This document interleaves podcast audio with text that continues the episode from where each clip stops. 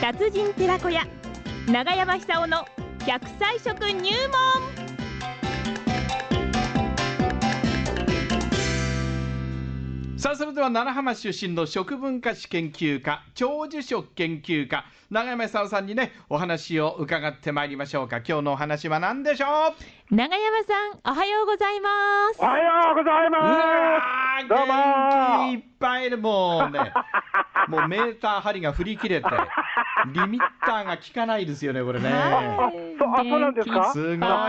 まやせんいいんですいいんですよ早いですねすごいその元気は永山さんどっから来てんですかす。やっぱり食でしょうね。食ですか、ええあー私はあの福島県でずっと育ちましたんで、はいやっぱり福島県のこう大地のエネルギーっていうのうがん、またこう私の体の中に残ってる貯金が蓄えが残ってるって感じですよね。 そうですかこの力ですよなるほどね時々あの福島に帰りますから、はいまたそこで 新しいです ね。そうですか新しいエネルギーを供給していただくと。奈良派というとこの時期はあの木戸川にはいそうですそうです銀瓶を踊らせて酒が上がってくるんですよねそうなんですよ、残念ですけども、うん本当にですね、ねあれが今頃になると、もう嫌だっていうくらい鍋にしたり嫌ですだっていうぐらいね、ねええー焼いて食べたり、ねはいえー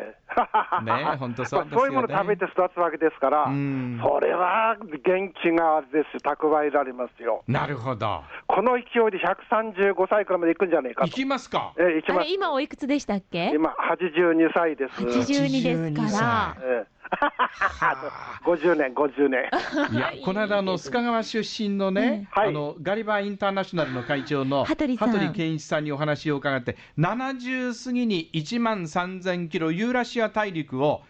あの、走って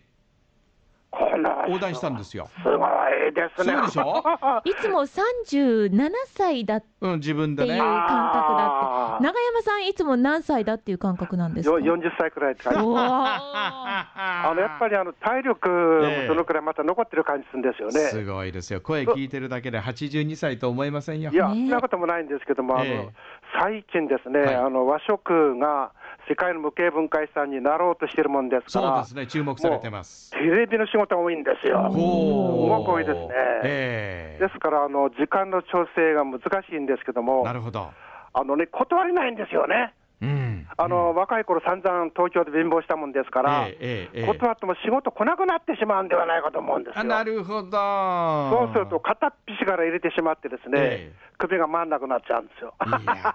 でもこの間話聞いたらもう3年先まで公演の話が入ってるっていうじゃないですかそうそうそう。まあ3年近いですね。入って85ますですよ85若干心配なんだ。いやすごい、ええ若干心配ですね。まあ羨しまかしいしなんとかなんでしょうう。ん大丈夫生きてればなんとかなります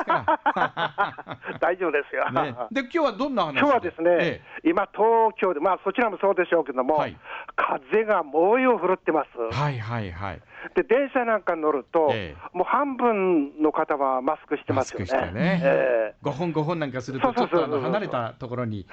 移動したりなんかしましてねうん、ちょっと怖いって感じしますけど、しかし、えみんなあれだけかかってしまうと、はい多分あの電車の中だとどこ行っても同じですよ。あですから、そういう中で私たちは生活してるってことを実感して、ですね、はいまず免疫力を強くする必要があるんでしょうあね。なるほど、ええそうするとあの、皮膚の免疫力とか、ええ粘膜、喉とか鼻とか、あれ、口の中とか、うんそういうところの免疫力強くする必要ありますよね、えそうすると、ビタミン C とかベータカロテンが必要になってくるえんですほうよ。ほうほうほうで、ビタミン C とベータカロテン、これ、生で取った方がいいわけですから、ええ生で食べるものの中に、えービタミン C とかベータカロテンたくさん含まれてればいいわけですよね。はい、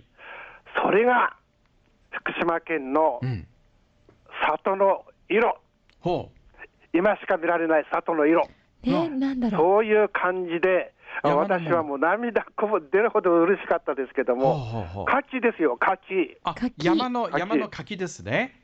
そうです、そうです山、の柿ね。里の柿というか、里山のの柿ね柿といはういか、昔はどこの知事もあの庭先に2、3本柿を植わっててですえねえ、学校から帰ってくると、登って取って食べたもんですよね。柿の木は折れやすいとか言ってえね。え折れやすいのはあれ、落っじいこちゃんちにんで怒すらよれ。ましたよよくね。そうですそうですはい。よく落っこちましたね。はまあ、それで、それを食べて、まあ、おやつ代わりにするわけですけども、考えええてみたら、あの、子供なんて免疫力弱いですから、はいあああいうものをこう、しょっちゅう食べることによってですね、ええあの、集団生活してるわけですから、誰か風邪ひくと、あ一気にうつっちゃうんですよ。はあ、そうか。そういうものをお互いに、あのー免疫力を強くしてですね、ええー防ごうという、無意識のうちになんかこうそういう選択したことになりますよね。なるほど。はあれ、村の知恵って感じ出します。あ、はあはあ、ですから今はもう山ほど並んでますから、えぜひですね、本格的な冬が来る前に、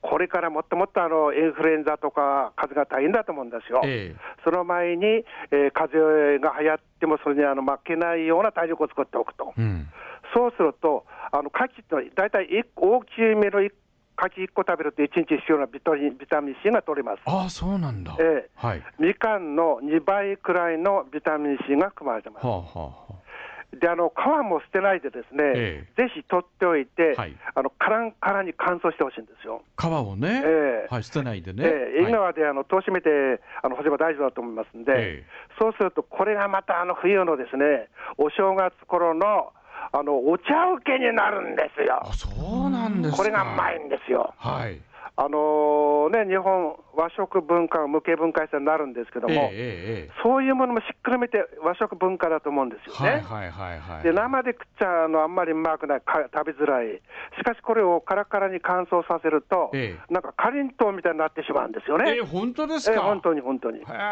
東みたいになってしまうんですよ、はいでこれはあの餅につけ込むと、あのかき餅になりますよね、はい。でそのまま食べるとお茶受けになると。うん。で昔のおばあちゃん、おじいちゃんはええよく井川でですね、えー柿の皮のえー引っ張り、口の中でこう引っ張りながら、あのお茶飲んでましたよ。はあ。で昔のあの人たちのあの平均寿命っていうのは、今ほど長くはないけども、えけあの平均寿命イコール健康寿命なんですよえね。はいはいはい。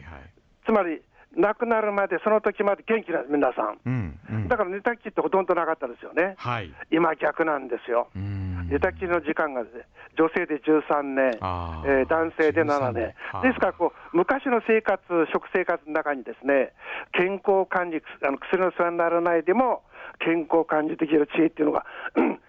ぱいあるんじゃないかって感じしますね。なるほど。そういうのを食べてれば、はい多分あのね、えーこれから公園が入ってもですね、うん3年先まで受けることできますよ。大丈夫ですね。柿食って山の柿も海の柿もいいですからね。 そうなんです。それこれが終わると、あの、あんぽかきが、あはあはあはあの、ぶら下がってくるでしょそうそうそうそう。そうなんだ。あれまたうまいんです今よ。回柳川で作れますからね。ええあれがうまい。はい。あの、ああいうもの、日本のあの秋っていうの味覚ええが本当に豊富だなって感じますようね。ん、なるほどね。これはかいら、あの、外国の方たくさんいらっしゃると思いますよ、日本に。で、ええ、そういうものをご馳走してあげてですね。和食文化が見直されてそうです和ね。食文化じゃあそろそろ笑います。割れますか柿食って。 はい。はっはっはっあははははは 勝ち食 って、あははははは ありがとうござあいましりた。がとうございましあた。はいあはは はは。長山久夫さんにお話を伺いました。今日は山の柿でした。